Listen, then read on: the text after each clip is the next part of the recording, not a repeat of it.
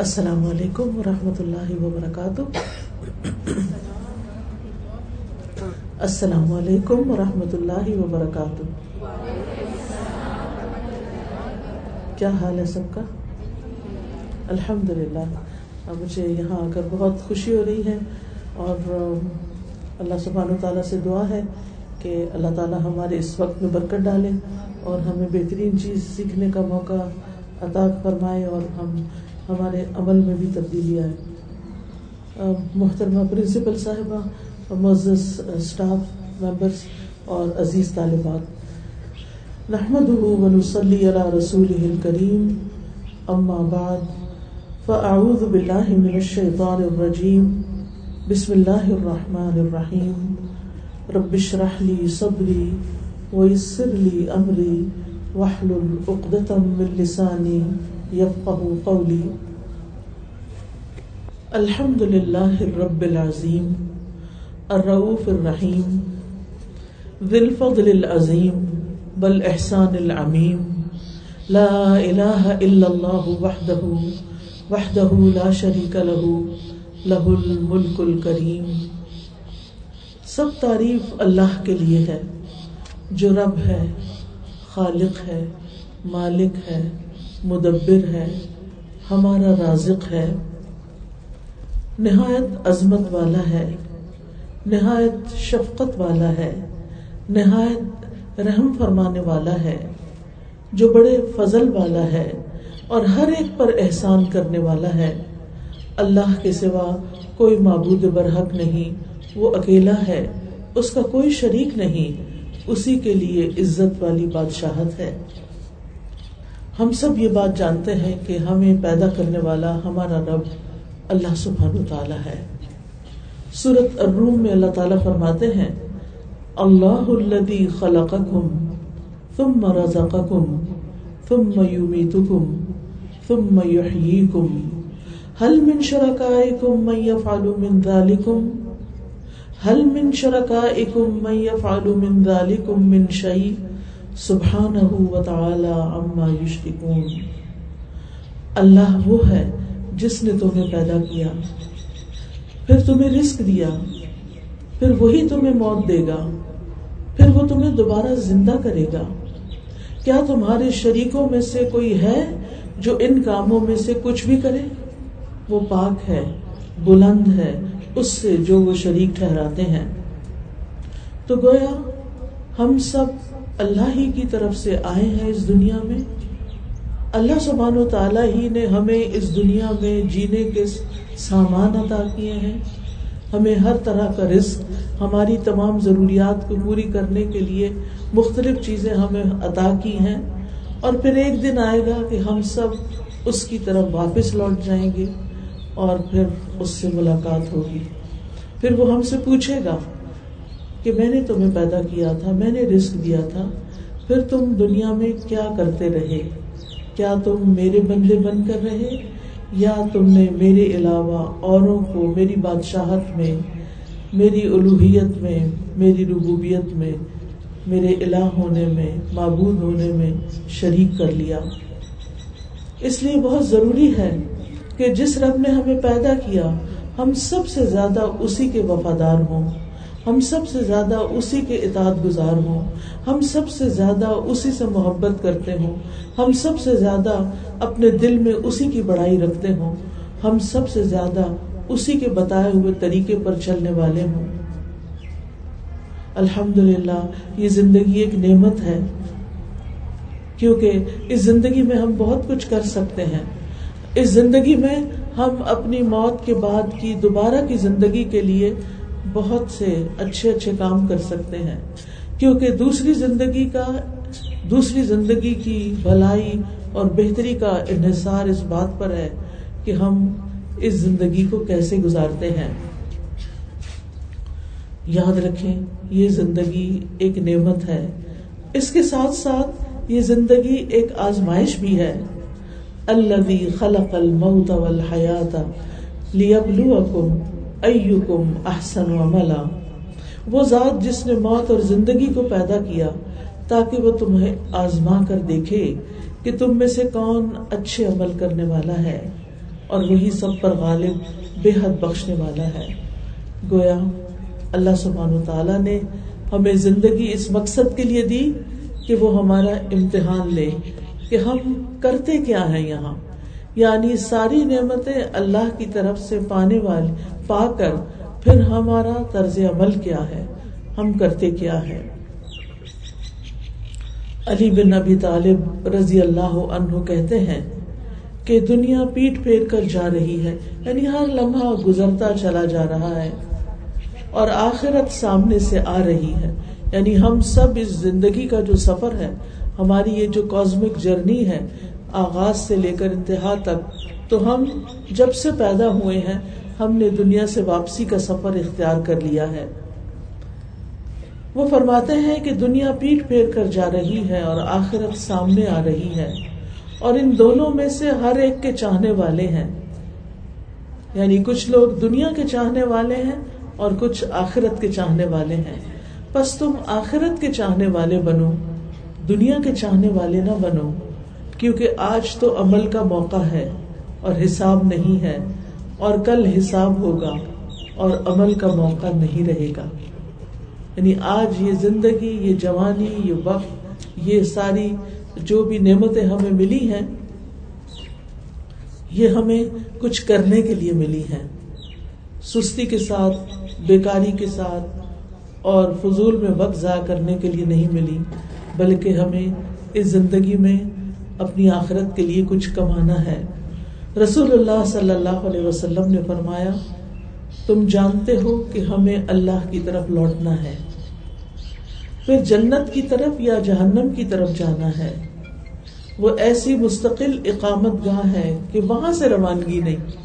یعنی دنیا سے تو سب نے چلے جانا ہے، خود اس پلانٹ نے بھی ختم ہو جانا ہے۔ لیکن جہاں جانا ہے آخرت میں، جو جگہ اللہ نے مقرر کی ہے وہاں سے پھر آگے کہیں نہیں جا سکتے۔ تو خوش قسمت ہے وہ جو جنت میں جائے اور بد قسمت ہے وہ جو اللہ کو ناراض کر کے جہنم میں جا پہنچے۔ فرمایا، وہ ایسی ہمیشگی ہے کہ جس میں موت نہیں آئے گی۔ وہاں ایسے جسم ہوں گے جو مرنے والے نہیں ہیں۔ یعنی ہمارا جسم ہمیشہ کے لیے ایسا ہوگا کہ جس پہ موت اب نہیں آئے گی۔ دنیا میں تو یہ جسم فانی ہے۔ ایک وقت ہوتا ہے بیبی گرو کرتا ہے، پھر وہ جوان ہو جاتا ہے، پھر ڈکلائن شروع ہو جاتا ہے، بڑھاپا آ جاتا ہے، بیماریاں آ جاتی ہیں، موت آ جاتی ہے۔ لیکن آخرت میں جو جنت میں جائیں گے، ان پر نہ بیماری آئے گی، نہ بڑھاپا آئے گا، نہ موت آئے گی۔ لیکن جو جہنم میں جائیں گے، ان کے لیے زندگی زندگی نہیں ہوگی اور موت موت نہیں ہوگی۔ نہ جینے والوں میں شمار ہوں گے اور نہ مرنے والوں میں۔ کیونکہ وہاں کی سزائیں ہی بہت سخت ہوں گی۔ تو یاد رکھیے، یہ زندگی ٹیمپریری ہے، عارضی ہے اور آخرت اصل میں دار القرار ہے۔ وہاں جا کر ٹک جانا ہوگا۔ انما هذه الحیات الدنیا متاع و ان الآخرت ہی دار القرار یہ دنیا کی زندگی تو معمولی فائدے کی زندگی ہے، کیونکہ آخرت کے مقابلے میں تو بہت چھوٹی ہے۔ اب دیکھیں، ایک وقت تھا کہ جب ہماری روح تھی اور یہ جسم نہیں تھا یعنی اس دنیا میں آنے سے پہلے۔ یہاں آ کر ہمیں جسم ملا جس میں ہماری روح آ گئی۔ پھر ایک وقت آئے گا جو موت کا وقت ہوتا ہے، جس میں روح اور جسم الگ الگ ہو جائیں گے۔ اور پھر ایک وقت آئے گا، قیامت کے دن کا، حشر کے دن کا، کہ جب روح اور جسم پھر دوبارہ ملا دیے جائیں گے۔ اب آپ دیکھیے پچھلا وقت تو ہمیں کچھ یاد ہی نہیں کہ دنیا میں آنے سے پہلے کہاں تھے ہم۔ یہ وقت محدود سا وقت ہے، چند سال۔ چالیس، پچاس، ساٹھ، ستر، سو سال لگا لیں اپنی زندگی۔ بس سو سال۔ حالانکہ سو میں بھی سو تک تو بہت گنے چنے لوگ پہنچتے ہیں۔ اور وہ جو پہنچتے ہیں وہ بھی زندگی زندگی نہیں ہوتی۔ وہ بھی وبال جان ہی بن جاتی۔ ہے اس کے بعد قبر کی زندگی آپ کبھی قبرستان کے پاس سے گزرے آپ نے دیکھا ہوگا، کئی قبریں اتنی پرانی ہو چکی ہوتی ہیں کہ بالکل بیٹھ چکی ہوتی کسی کا پرانا وہ سیدھا سا پتھر کھڑا ہوتا ہے۔ معلوم نہیں کب سے ان قبروں میں ہے۔ اور ہم جانتے ہیں کہ اس دنیا کی تاریخ کچھ ہزار سال ہی پرانی۔ چھ ہزار سال لگا لیں، آٹھ ہزار سال، دس ہزار سال لگا لیں۔ تو کچھ لوگ دس ہزار سال سے مرنے کے بعد زمین میں ہیں۔ اسی زمین نے ان کو سمیٹا ہوا ہے۔ پھر قیامت کا دن آئے گا اور حشر کا ایک دن پچاس ہزار سال کے برابر ہے۔ اور پھر ہمیشگی کی زندگی شروع ہو جائے گی۔ آپ سوچیے ان میں سے سب سے چھوٹی زندگی کون سی؟ یہ زندگی جو اس وقت ہم گزار رہے ہیں۔ یہ سب سے چھوٹی ہے۔ جب انسان مرنے کے بعد آخرت میں جائے گا تو کہے گا کہ لم یلبثو لم یلبثو الا عشیتا او دحاہا، کہ دنیا میں صبح کا ایک پیر یا شام کا ایک پیر ٹھہر کے آئے۔ یعنی آخرت کی لمبی زندگی کے مقابلے میں یہ دنیا کی زندگی تو ایک دن کے برابر بھی ان کو نہیں لگے گی۔ دن کا بھی ایک حصہ لگے گی۔ تو آپ سوچیے عقل مند ہے وہ شخص جو اس تھوڑی سی زندگی میں اللہ کی مرضی کے مطابق اپنے دن رات گزارے۔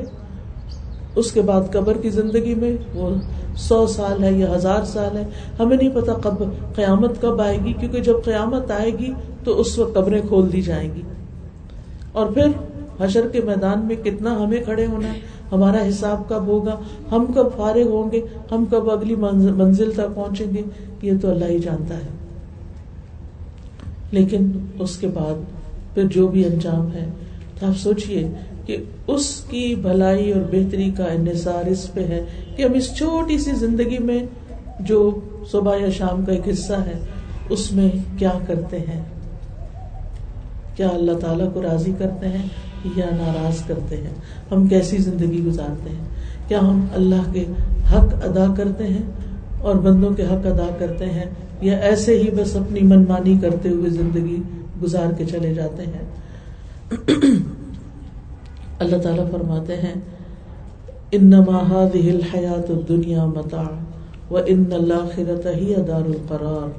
یہ دنیا کی زندگی تو معمولی فائدے کے سوا کچھ بھی نہیں، اور یقیناً آخرت ہی رہنے کا گھر ہے۔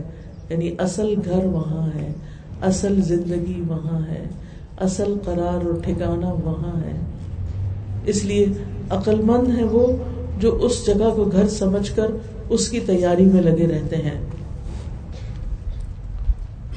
اور پھر سورت العلیٰ میں بھی اللہ تعالیٰ اس بات کو کچھ یوں فرماتے ہیں، بل تؤثرون الحیات الدنیا والآخرت خیر و ابقا، بلکہ تم دنیا کی زندگی کو ترجیح دیتے ہو، جبکہ آخرت کہیں بہتر اور زیادہ باقی رہنے والی ہے۔ اور اسی طرح آخرت کی کامیابی اصل کامیابی ہے۔ دنیا میں انسان کی زندگی میں کئی ایک کامیابیاں اور ناکامیاں آتی ہیں۔ کبھی وہ کامیاب ہوتا ہے، خوش ہوتا ہے، کبھی ناکام ہوتا ہے، اداس ہوتا ہے۔ لیکن یہ ٹیمپریری چیزیں ہیں۔ ناکامی کامیابی میں بدل جاتی ہے، کامیابی ناکامی میں بدل جاتی ہے۔ دن رات میں بدل جاتا ہے، رات دن میں بدل جاتی ہے۔ یہ ہر روز ہو رہا ہے۔ یہ ہمارے لیے بہت بڑا سبق ہے۔ یہاں پر بہت سی چینجز آتی رہتی ہیں۔ لیکن آخرت میں جو کامیاب ہو گیا وہ اصل میں کامیاب ہے۔ اور وہ اس کی کامیابی کیا ہے اصل میں؟ اللہ تعالیٰ فرماتے ہیں، کل نفس ذائقت الموت و انما توفون اجورکم یوم القیامہ فمن زحزح عن النار و ادخل الجنت فقد فاز وما الحیات الدنیا الا متاع الغرور۔ ہر جان موت کو چکھنے والی یعنی موت ہر ایک پر آئے گی۔ اور تمہیں اور تمہیں تمہارے اجر قیامت کے دن ہی پورے دے دیے جائیں گے۔ پھر جو شخص آگ سے دور کر دیا گیا پھر جو شخص آگ سے دور کر دیا گیا اور جنت میں داخل کر دیا گیا، وہی کامیاب ہوا۔ گویا کامیابی کیا ہے؟ جہنم سے بچنا اور جنت میں داخل ہونا۔ یہ ہے اصل کامیابی۔ اور دنیا کی زندگی دھوکے کا سامان ہے۔ جس کو ہم سمجھتے ہیں کہ بہت طویل زندگی ہے اور بہت یعنی کہ یہاں ہم ہر چیز حاصل کر لیں۔ اور اگر ہمیں ہر وہ نعمت حاصل نہیں ہوتی جو دوسرے لوگوں کے پاس ہے، تو ہمارے لیے ہم سمجھتے ہیں کہ ہم بد قسمت بد قسمت وہ ہے بد نصیب وہ ہے جو آخرت میں ناکام ہو جائے۔ چاہے اس کی دنیا کی زندگی میں اس کے پاس کچھ بھی نہ ہو،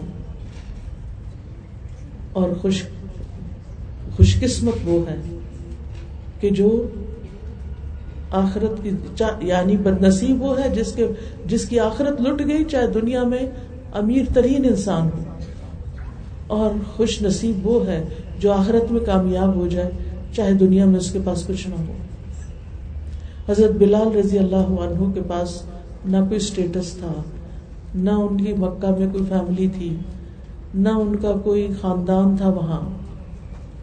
نہ ان کے بچے تھے۔ لیکن ہم سب کے دلوں میں ان کی کتنی محبت ہے۔ اور اس محبت کی وجہ کیا ہے؟ ان کا ایمان۔ ان کا اللہ کے راستے میں تکلیفیں اٹھا کر بھی استقامت اختیار کرنا۔ ہم سب یہ کہتے ہیں کہ جب ہم اللہ کے راستے پر چلنے لگتے ہیں تو ہمیں بہت مشکل پیش آتی ہے۔ ہمیں اکثر یہ گلا ہوتا ہے اور ہم ان مشکلوں کا ذکر کرتے ہیں کہ اگر ہم صحیح حجاب کریں تو لوگ ہمیں ہمارا مذاق اڑاتے ہیں۔ اور اگر ہم اور کچھ اچھے کام کریں تو لوگ ہمیں جینے نہیں دیتے۔ لیکن یہ آزمائشیں کچھ بھی نہیں ہے حضرت بلال رضی اللہ عنہ کی آزمائشوں کو دیکھیں کہ کس طرح مکے کے ظالم لوگ ان کے دھوپ میں، تپتی دھوپ میں ان کو لٹا کے ان کے سینے پہ بھاری پتھر رکھ دیتے تھے اور وہ پھر بھی احد احد پکارتے تھے اور وہ شرک نہیں کرتے تھے۔ ایک اللہ کو جب انہوں نے مان لیا، ایمان ان کے دل میں داخل ہو گیا، تو پھر اس کے بعد ان کے نزدیک دنیا کی کوئی چیز اہم نہیں رہی۔ ہماری مشکل یہ ہے کہ ہم جانتے بھی ہیں کہ آخرت ہے۔ ہم مانتے بھی ہیں کہ حساب کتاب ہوگا۔ اس کے باوجود ہم پرواہ نہیں کرتے کہ ہم کیسی زندگی بسر کر رہے ہیں۔ وہ جو ہمیں آخرت میں کامیاب کرے گی یا وہ جو ہمیں آخرت کی ناکامی کی طرف لے جانے والی ہے۔ تو اصل کامیاب وہ ہے جو آخرت میں کامیاب ہو گیا۔ اس لیے ہمیں اس زندگی میں اپنی آخرت کے لیے کمانا ہے۔ اس کے لیے اللہ سبحانہ و تعالیٰ سورت الحشر میں ہم سے فرماتے ہیں، یا الذین آمنوا اتقوا اللہ ولتنظر نفس ما قدمت لغد، واتقوا اللہ۔ ان اللہ خبیر بما تعملون۔ اے ایمان والو، اللہ سے ڈرو اور ہر ایک کو یہ دیکھنا چاہیے کہ اس نے کل کے لیے کیا سامان کیا ہے۔ یعنی اپنی آخرت کے لیے کیا تیار کیا ہے۔ اور ہمیں بھی یہ دیکھنا چاہیے۔ یہ اللہ سبحان و تعالیٰ ہم سے فرما رہے ہیں۔ ول تنظر نفس ما قدمت لغد۔ ہر شخص کو یہ دیکھنا چاہیے کہ اس نے کل کے لیے کیا کیا ہے، کیا سامان تیار کیا ہے۔ کل ہم سے یہ نہیں پوچھا جائے گا کہ تم نے کتنی ڈگریاں لی نہیں پوچھا جائے گا کہ تم نے کتنا مال کمایا۔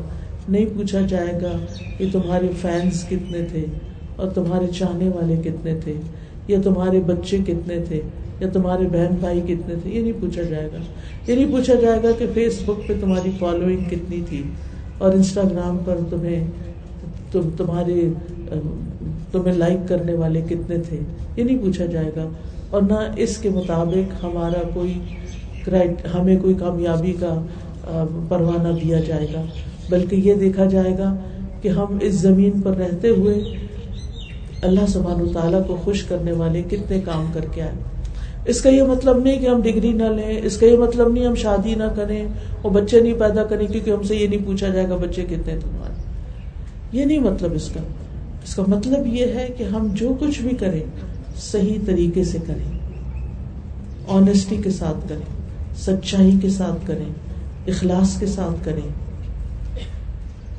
ہر وہ کام جس میں اللہ تعالی کی رضا شامل ہو جائے، اللہ تعالیٰ کے بتائے ہوئے طریقے کے مطابق ہم کریں، وہی کام عبادت بن جاتا ہے۔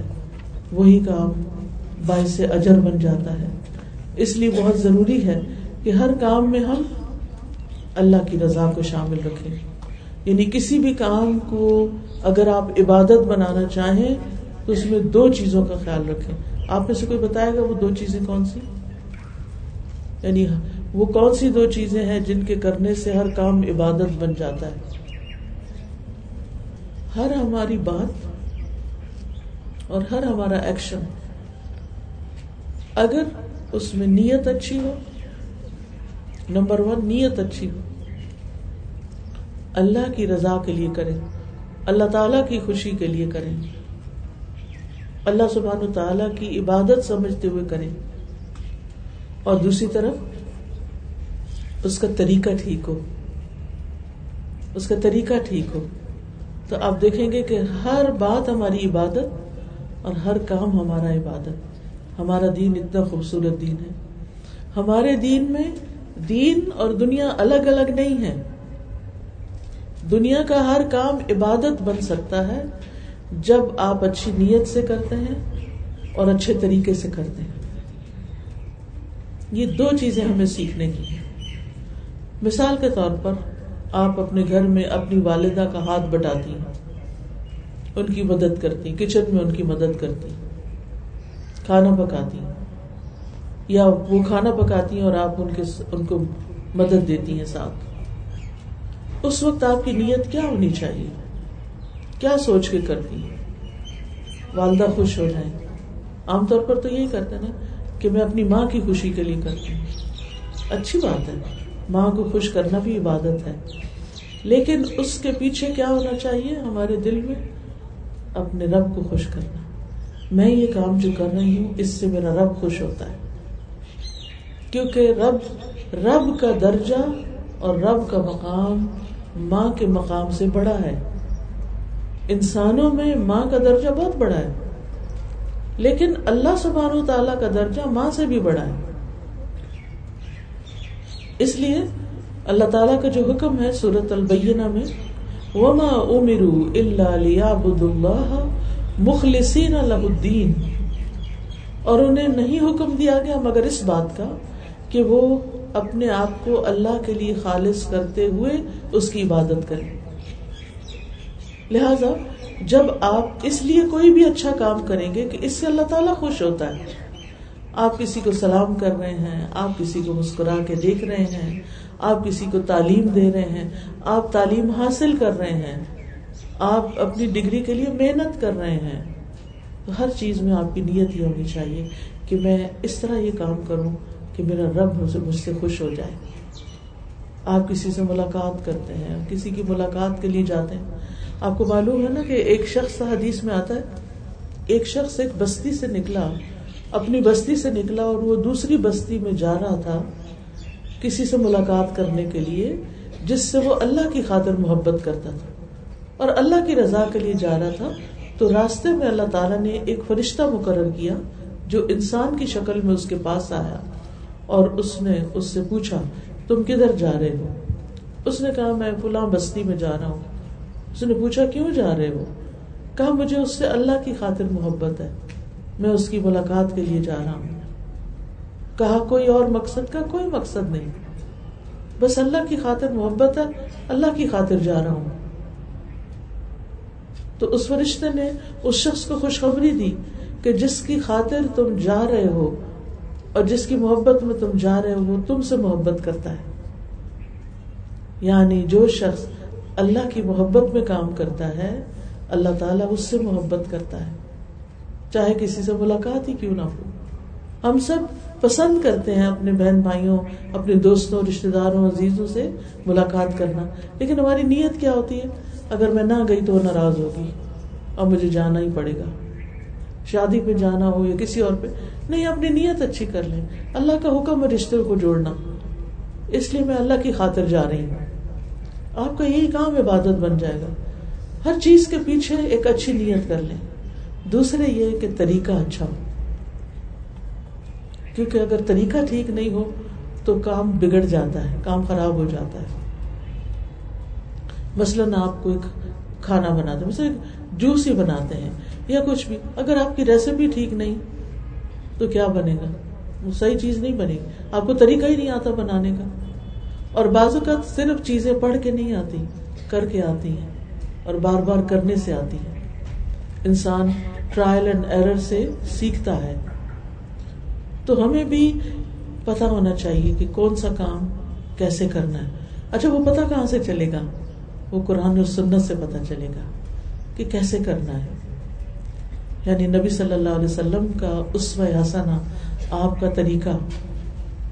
اور جب ہم یہ سوچتے ہیں کہ مجھے اللہ تعالیٰ کو خوش کرنا ہے، تو اللہ سبحان تعالیٰ نے فرمایا کل ان کن تم تو ہبون اللہ فتبیونی یحببکم اللہ و لکم ذنوبکم کہہ دیجیے اگر تم اللہ سے محبت کرتے ہو تو کیا کرو؟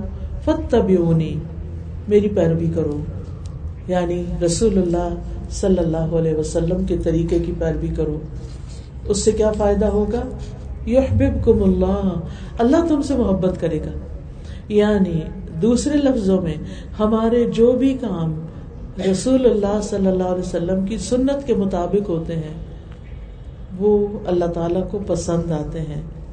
کیونکہ اللہ تعالیٰ نبی صلی اللہ علیہ وسلم سے محبت کرتے ہیں۔ اور نبی صلی اللہ علیہ وسلم کو ہمارے لیے بہترین نمونہ بنایا گیا۔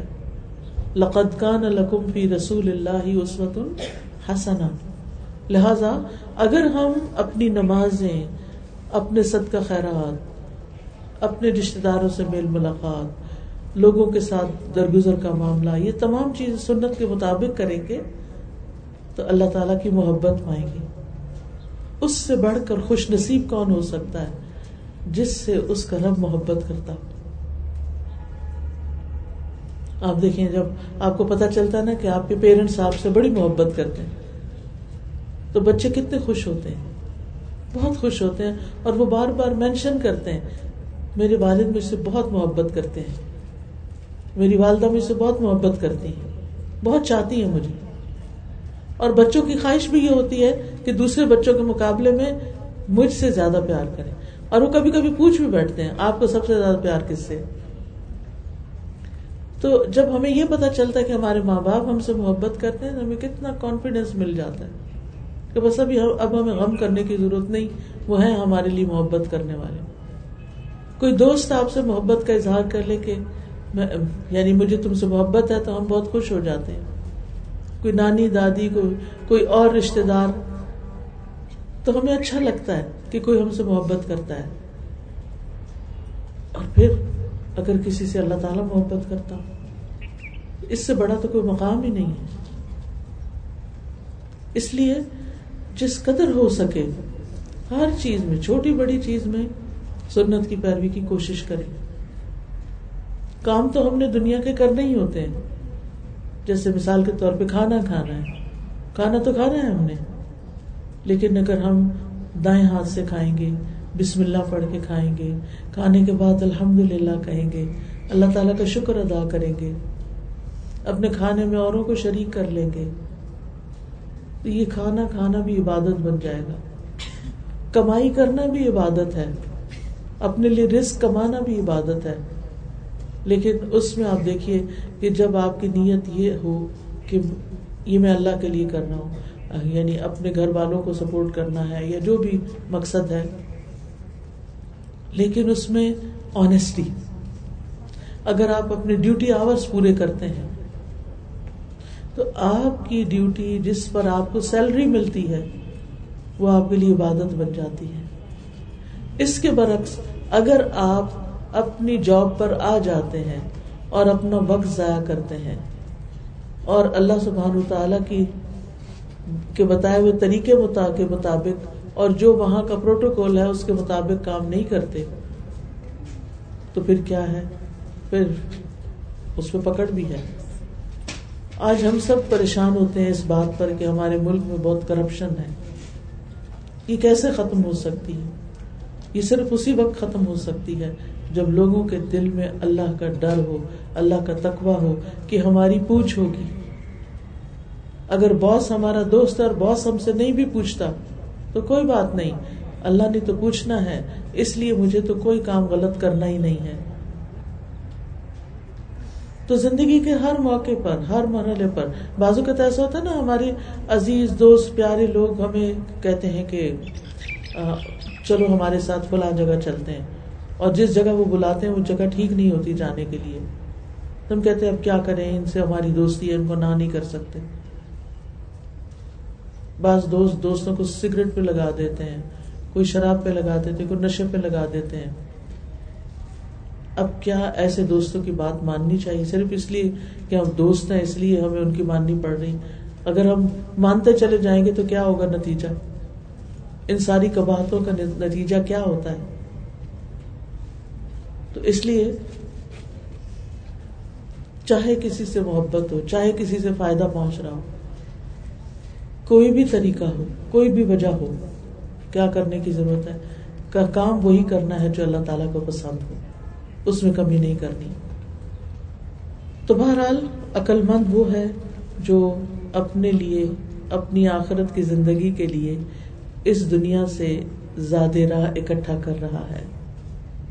کیونکہ اس کو پتا ہے کہ مرنے کے بعد قبر میں بھی نیک امال ساتھ جائیں گے۔ جب انسان مرتا ہے نا تو اس کے بچے اس کو بس قبرستان تک لے جاتے ہیں۔ بیٹے ہوتے ہیں نا، یا رشتے دار ہوتے ہیں، وہ قبرستان تک جاتے ہیں، اس سے آگے نہیں جاتے، واپس آ جاتے ہیں۔ چاہے ایک دن بھی دو لوگ مرے نا، تو دونوں کو ایک قبر میں نہیں ڈالتے۔ ہر ایک کی قبر کیا ہوتی ہے؟ الگ الگ ہوتی ہے۔ بس یہاں سے انسان تنہا ہو جاتا ہے اکیلا ہو جاتا ہے۔ چاہے دنیا میں کتنی بھی رونقوں میں ہو۔ اس کا مال بھی پیچھے رہ جاتا ہے۔ جو بینک میں وہ بینک میں رہ جاتا ہے، جو گھر میں وہ گھر میں رہ جاتا ہے۔ حتیٰ کہ جب کوئی فوت ہوتا ہے نا الہدا میں الہدا میں جو غسل میت کرواتی ہیں، ہمارے اسٹوڈینٹس جو ہیں وہ مختلف لوگوں کو جب کوئی فوت ہو جاتا ہے، تو جا کے سنت کے مطابق خواتین خواتین کو غسل دیتی ہیں۔ تو واپس آ کے کئی دفعہ وہ اپنے ایکسپیرئنس ہم سے شیئر بھی کرتی ہیں کہ انہوں نے کیا دیکھا۔ تو جب وہ بتاتی ہیں کہ جب کوئی خاتون فوت ہوتی ہے تو کس طرح اس کی چوڑیاں اتاری جاتی ہیں؟ کس طرح اس کی انگوٹھی اتاری جاتی جب ہم زندہ سلامت ہوتے کوئی اتارے تو صحیح۔ کبھی ہوتا ہے نا کوئی بچے آ کے ایسے کھیل کھیل میں اتارنے کچھ کے تو ہم اپنا ہاتھ پیچھے کر لیتے ہیں۔ نہیں، یہ نہیں، یہ مت کرو۔ یہ سونے کی انگوٹھی ہیرے کی انگوٹھی گم جائے گی، نقصان ہو جائے گا۔ لیکن اس وقت کوئی بھی زیور چھوٹے سے چھوٹا، بڑے سے بڑا، سب اتار لیا جاتا ہے۔ اچھے سے اچھے کپڑے بھی اتار لیے جاتے ہیں اور سفید چادروں میں لپیٹ کے چھوڑ دیا جاتا ہے یعنی قبر تک چھوڑ آتے ہیں۔ مال بھی نہیں گیا ساتھ، اولاد بھی نہیں گئی، کوئی پیارا نہیں ساتھ گیا، صرف ایک چیز ساتھ گئی اور وہ ہے انسان کے اعمال۔ اچھے عمل۔ لہذا جب انسان کو قبر میں دفن کر دیا جاتا ہے، تو مردے کو اٹھا کے بٹھاتے ہیں۔ فرشتے آتے ہیں، مردے کو اٹھا کے بٹھاتے ہیں، سوال کرتے ہیں، من ربو کا تمہارا رب کون ہے؟ ماں دینو کا تمہارا دین کیا ہے؟ من نبی کا تمہارا نبی کون ہے؟ اگر جواب صحیح ہو جائے تو پھر وہ اس کو چھوڑ دیتے ہیں یعنی اسے کہتے ہیں کہ اب تم سو جاؤ یہاں۔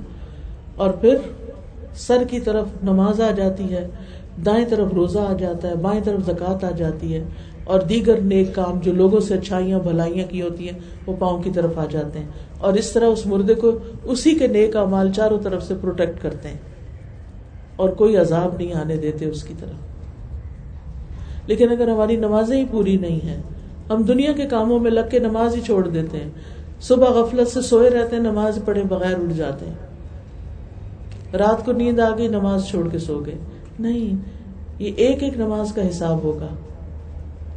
اور قبر میں اس یہ اسی نماز سے روشنی ہوگی۔ یہ قرآن کی تلاوت سے روشنی ہوگی۔ قرآن کو پڑھنا پڑھانا انسان کے کام آئے گا۔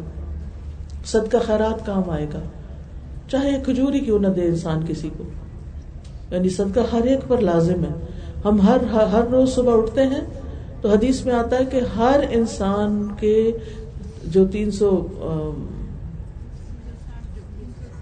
تین سو ساٹھ جی۔ تین سو ساٹھ جو اس کے جوڑ ہیں، ہر جوڑ پر صدقہ واجب ہو جاتا ہے، ہر روز صبح۔ لیکن ہاں، تو صحابہ نے کہا کہ ہمارے پاس تو اتنے پیسے نہیں ہے کہ ہم ہر روز اتنا ہر جوڑ کا الگ الگ پیسوں سے صدقہ دیں۔ تو اس پر نبی صلی اللہ علیہ وسلم نے ان کو مختلف نیکی کے کام بتائے کہ یہ سب صدقہ ہے اور اگر دو رکت چاشت کے یا اشراق کے پڑھ لیے جائیں تو سارے جوڑوں کا صدقہ ہو جاتا ہے۔ تو ہم میں سے کتنے لوگ ہیں جو ہر روز مال کے صدقے کا اہتمام کرتے ہیں کہ ہر روز کسی نہ کسی کو کچھ دینا ہے؟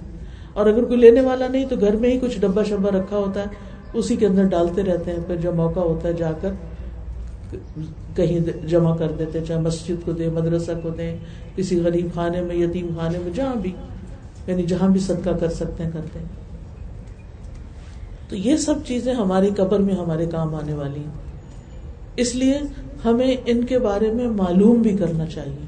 کیونکہ جب تک ہمیں علم نہیں ہوگا، اس وقت تک ہم عمل نہیں کر سکتے۔ تو علم کے ہونے اور نہ ہونے میں بہت بڑا فرق ہے۔ علم ہو تو ہمیں ہم حقوق اللہ ادا کر سکتے ہیں۔ اللہ تعالیٰ کے بارے میں ہمیں جاننا چاہیے کہ ہمارا رب کون ہے۔ اور ہمیں پھر اپنے آپ کو اس کے سپرد کرنا ہے۔ اس کے ساتھ سچا ہونا ہے، مخلص ہونا ہے، اسی پہ بھروسہ کرنا ہے، اسی سے مدد مانگنی ہے۔ ہر کام اسی کی خاطر کرنا ہے۔ ہر کام میں اسی کو راضی کرنے کی کوشش کرنی ہے۔ اس کی نافرمانی کے کام نہیں کرنے۔ اس کی عبادت میں ڈنڈی نہیں مارنی، چاہے نماز ہو، روزہ ہو، کچھ بھی ہو۔ کیونکہ بعض بچیاں روزہ رکھ لیتی ہیں، لیکن جو پیریڈ میں چھٹے ہوئے روزے ہیں، وہ نہیں رکھتے۔ بعد میں قزا نہیں رکھتے۔ ان کو بھی پورا کرنا ہوتا ہے۔ کیونکہ روزہ جو ہے اس کی قزا لازم ہے۔ تو جتنے بھی پچھلے سالوں کے آپ نے نہیں رکھے، رمضان کے بعد آپ ان کو پورا کر لیں۔ کیونکہ جوانی میں تو انسان جلدی رکھ لیتا ہے، جب بڑے ہو جاتے ہیں، بیماریاں لگ جاتی ہیں، بڑھاپا آ جاتا ہے، روزے رہ جاتے ہیں۔ اسی طرح اگر آپ کے پاس ساڑھے سات تولے سونا ہے، کیونکہ بعض پیرنٹس کیا کرتے ہیں؟ وہ بچوں کے نام پہ رکھ دیتے ہیں۔ یہ دس تولے اس بیٹی کا، دس تولے اس کا وہ زکات نہیں دیتے۔ اگر انہوں نے آپ کے نام پہ رکھا اور آپ کو بتایا ہوا کہ یہ آپ کا ہے، تو یا تو وہ خود زکات دیں یا پھر آپ کو اس میں سے زکات دینی ہوگی۔ آپ کہیں گے ہم تو کماتے نہیں، ہم کہاں سے دیں؟ تو اسی زیور میں سے نکالنا ہوگا۔ اور اگر نہیں نکالا تو قیامت کے دن اور قبر میں پھر اس کی پوچھ بھی ہوگی۔ دوسرے یہ کہ حقوق العباد کی ادائیگی کرنی ہے ہمیں۔ اللہ تعالی کی عبادت کے بعد سب سے زیادہ نیک، افضل اور ضروری کام والدین کی خدمت ہے۔ والدین کے ساتھ حسن سلوک ہے۔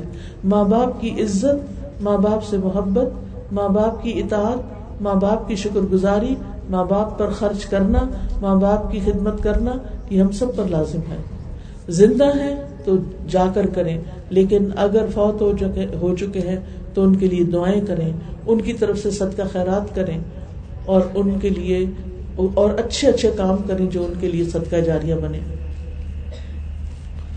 جو شخص والدین سے حسن سلوک کرتا ہے، اس کو خوشخبری دی گئی ہے۔ کس بات کی؟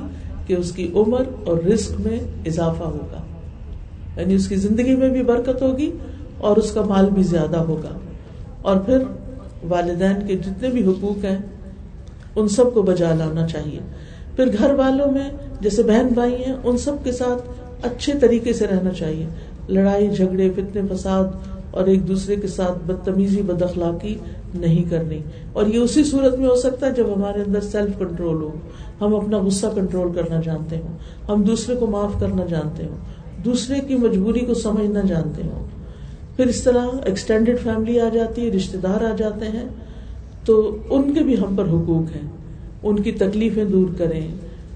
اگر مال کے مستحق ہے تو مال سے مدد کرے ان سے خندہ پیشانی سے ملے، چاہے وہ ہم سے نہ ملے ان کے حق میں دعا کریں، ان کی ملاقات کے لیے چلے جائیں، انہیں تحفے تحائف دیں، ان پر ضرورت کے مطابق خرچ کریں، نرمی کا معاملہ کریں ان کے ساتھ۔ اور ان کا جو بڑے بزرگ ہیں خاندان کے، ان کے ساتھ ادب اور احترام۔ پھر اسی طرح اگر وہ ہم سے نہیں بھی اچھا کرتے، پھر بھی ہمیں اچھا اخلاق اپنانا ہے۔ کیونکہ ہم نے کس لیے کرنا ہے؟ اپنے رب کے لیے، اپنے رب کے لیے کرنا ہے۔ ان کے لیے نہیں کرنا، کیونکہ بہت سے لوگ کہتے ہیں، وہ بھی تو ہمارے ساتھ ایسا کرتے ہیں۔ وہ ان کا کیا، ان کے ساتھ، اور آپ کا کیا، آپ کے ساتھ۔ تو لوگوں سے پھر عام لوگ آ جاتے ہیں، ان کے ساتھ درگزر کا معاملہ، اور پھر اچھے اخلاق کا معاملہ۔ اور اس کے لیے سب سے پہلی چیز ہوتی ہے، لوگوں کی طرف سے اپنے دل کو اچھا رکھنا۔ لوگوں کی پازیٹو چیزوں کو دیکھنا، ان کی خوبیوں کو دیکھنا۔ پھر دوسری چیز، مال کی سخاوت۔ یعنی لوگوں سے مال کو نہیں روکنا۔ کیا مطلب ہے؟ کہ جہاں جہاں جس کی کوئی ضرورت دیکھی، اس کو پورا کرتے گئے۔ اور اس بات کی ہرس رکھے انسان اور ٹو رکھے اور نظر رکھے کہ کون کس چیز کا ضرورت مند ہے کہ میں اس کی ضرورت پوری کروں۔ کیونکہ اللہ تعالیٰ کا وعدہ ہے، جو بندوں کی ضرورت میں لگا رہتا ہے، اللہ تعالیٰ اس کی ضرورت پوری کرتا ہے۔ جب تک کوئی بندہ کسی کی مدد میں لگا رہتا ہے۔ پھر اسی طرح زبان کی سچائی آجزی اور انکساری، پھر تکلیفوں میں صبر کرنا، حال دوائی نہیں کرنا، پھر لوگوں کے لیے خیر خائی رکھنا دل میں ویل وشنگ ان کے لیے رحم دلی کا معاملہ، اور ہر چیز سے سبق حاصل کرنا، حکمت کی دعا کرنا اپنے لیے، زبان کی حفاظت کرنا لان تان نہیں کرنا۔ آپس میں دشمنیاں، حسد، بغض، بدگمانیاں، بخل، ان چیزوں سے بچنا ہے۔ اور پھر اپنی ذاتی زندگی کی اصلاح اور سیلف گرومنگ جو ہے، یہ بڑی ضروری ہے۔ یعنی آپ نے اللہ کا حق بھی دے دیا اپنے بندوں کا بھی دے دیا، اپنے آپ کو نہیں بھولیں۔ مسلسل گرو کریں، مسلسل علم حاصل کریں، اور جو سیکھیں اس پر عمل بھی کریں۔ اپنے وقت کی قدر کریں، اپنے وقت کو ادھر ادھر کھڑے ہو کر فضول باتوں میں ضائع نہیں کریں۔ اپنی زندگی کے ہر دن کو قیمتی سمجھیں، کیونکہ ایک دن جو گزر جاتا ہے وہ واپس نہیں آتا۔ چاہے ہم پوری دنیا کی دولت دے دیں، جب موت آئے گی تو انسان کہے گا، کاش تھوڑا سا وقت اور مل جائے۔ اگر پوری دنیا کی دولت بھی دے تو ایک منٹ بھی نہیں مل سکتا۔ آج بہت سے منٹ ہیں ہمارے پاس۔ لہذا ان کو صحیح طور پر استعمال کریں۔ پھر وقت کو ضائع کرنے والے کاموں سے بچیں، ایسی مجالس سے بچیں۔ ایسے لوگوں سے بچیں جو فضول باتوں میں آپ کو لگا کے آپ کا وقت ضائع کرتے ہیں۔ اور پھر اپنے مال، اسباب، اپنی صلاحیتوں، اپنے ہنر، ان سب چیزوں سے انسانیت کو فائدہ پہنچائیں۔ اور ڈریم ہائے، اچھے اچھے کام، بڑے بڑے کام کرنے کا سوچیں۔ لیکن ہر بڑا کام چھوٹے کام سے شروع ہوتا ہے، مستقل مزاجی سے اسٹیپ بائی اسٹیپ اور کچھ بھی کرنے کے لیے سیکھنا ضروری ہے۔ عربی کا ایک محاورہ ہے، القول قبل سوری، العلم قبل القول والعمل۔ العلم قبل القول والعمل، قول یعنی بات، اور عمل یعنی کام سے پہلے علم حاصل کرنا۔ تو میں فارینہ سے کہوں گی کہ چند باتیں یہ بتائیں کہ علم حاصل کرنا اور باقاعدہ علم حاصل کرنا کیوں ضروری ہے؟ اچھا انسان بننے کے لیے۔ بسم اللہ الرحمن الرحیم. رب اشرح لي صدري ويسر لي امري واحلل عقدة من لساني يفقهوا قولي رب زدني علما.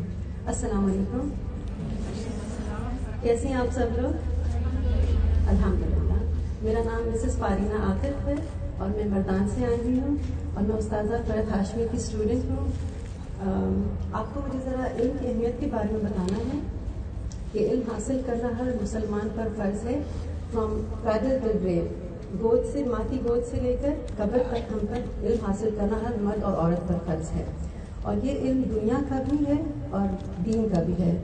اکثر لوگ سمجھتے ہیں کہ دین کا حاصل کرے دنیا کو کوئی امپورٹنٹ نہیں، ایسی بات نہیں ہے۔ یہ دنیا بھی اللہ سبحانہ تعالیٰ کی ہے اور اس کا علم بھی اللہ سبحانہ تعالیٰ کا ہی دیا ہوا ہے۔ ٹھیک ہے؟ تو دین اور دنیا کا علم ایز امپورٹنٹ ہے۔ مگر ہمارے ہاں ہمارے مسلم ممالک اسپیشلی ہمارے ملک کا یہ المیہ ہے کہ جو لوگ دین کا علم حاصل کرتے ہیں، وہ دنیا کے علم کو بالکل پیچھے کر دیتے ہیں۔ اور جو لوگ دنیا کا علم حاصل کرتے ہیں، وہ دین کے علم کو بالکل کوئی اہمیت نہیں دیتے ہیں۔ جب تک جبکہ جب تک ہم ان دونوں کو بالکل سائڈ بائی سائڈ نہیں لے کے جائیں گے، ہم نہ دنیا میں کامیاب ہو سکتے ہیں، نہ دین میں، نہ آخرت میں۔ ٹھیک ہے؟ تو ہمارے الونا انٹرنیشنل انسٹیٹیوٹ کا آپ کو پتا بھی ہوگا، آپ ویب سائٹ پر بھی اس کے ڈیٹیلس چیک کر سکتے ہیں۔ میں بریف میں آپ کو تھوڑا سا اس کے متعلق بتا دیتی ہوں۔ جب لڑکے اور لڑکیاں ایف اے ایف اے سی یا اے لیول کر لیتے ہیں، تو اس کے بعد اسلام آباد الوداع میں ان کو ایڈمیشن ملتا ہے۔ اسے پہلے نہیں ملتا، کیونکہ جب تک آپ نے ایک خاص لیول تک آپ نے دنیا کی پڑھائی نہیں کی ہو، تب تک آپ کو قرآن بھی صحیح طریقے سے سمجھ نہیں آتا۔ ٹھیک ہے؟ اس کے لیے خاص میچورٹی چاہیے ہوتی ہے جو اس ایج کے بعد ہی ہمیں حاصل ہوتی ہے۔ تو جب آپ اے لیول ایف سی کر لیں، اس کے بعد ان شاء اللہ آپ ضرور اپنا ایک سال before going to the university آپ اپنا ایک سال ضرور نکال لیں۔ اللہ کے کلام کو سمجھنے کے لیے۔ جب آپ کے ایک سال نکالیں گے تو آپ دیکھیں گے کہ جب میں نے جب میں قرآن کا ایک سال کا کورس کر رہی تھی، تو میرے ذہن میں یہ تھا کہ ویسے میری آخرت کے لیے اور مجھے مرنے کے بعد اچھی زندگی چاہیے، مجھے جنت چاہیے، اسی لیے میں قرآن پڑھ رہی ہوں۔ مگر جیسے جیسے میں نے پڑھنا شروع کیا، تو آئی ریئلائز کہ اس دنیا میں بھی آپ تب تک کبھی بھی خوش نہیں رہ سکتے جب تک آپ نے اللہ کے کلام کو نہ سیکھا اور سمجھا ہو۔ دنیا کی ہر ایک چیز الحمد للہ اللہ سبحانہ تعالیٰ نے مجھے دی تھی، مال، دولت، جھوٹ اچھا گھر اچھا شوہر، ہر ایک چیز الحمد للہ الحمد للہ بیسٹ تھی مگر جو خوشی اور سکون اسپیشلی سکون جو آپ کو قرآن پڑھ کر ملتا ہے، وہ آپ دنیا کی جتنی بھی تعلیم حاصل کریں اور جتنے بھی محلوں میں آپ رہیں اور بڑی سے بڑی گاڑیوں میں آپ گھومے پھریں، وہ سکون اور خوشی آپ کو نہیں ملتی۔ کیونکہ آپ کو سیٹسفیکشن اور کنٹینمنٹ قرآن ہی دیتا ہے۔ آپ کے پاس جتنے بھی نعمتیں اللہ کی، مگر ہم ہمیشہ اور چاہتے ہیں۔ اس سے بھی اور، اس سے بھی اچھا اس سے بھی اچھا ٹھیک ہے؟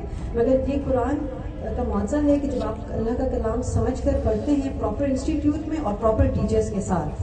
یہ شرط ہے، کیونکہ جب قرآن ترجمے سے میں ہمیشہ پڑھتی تھی، ایک رکوع میں پڑھتی تھی، ہمیشہ ترجمے سے ہی پڑھتی تھی۔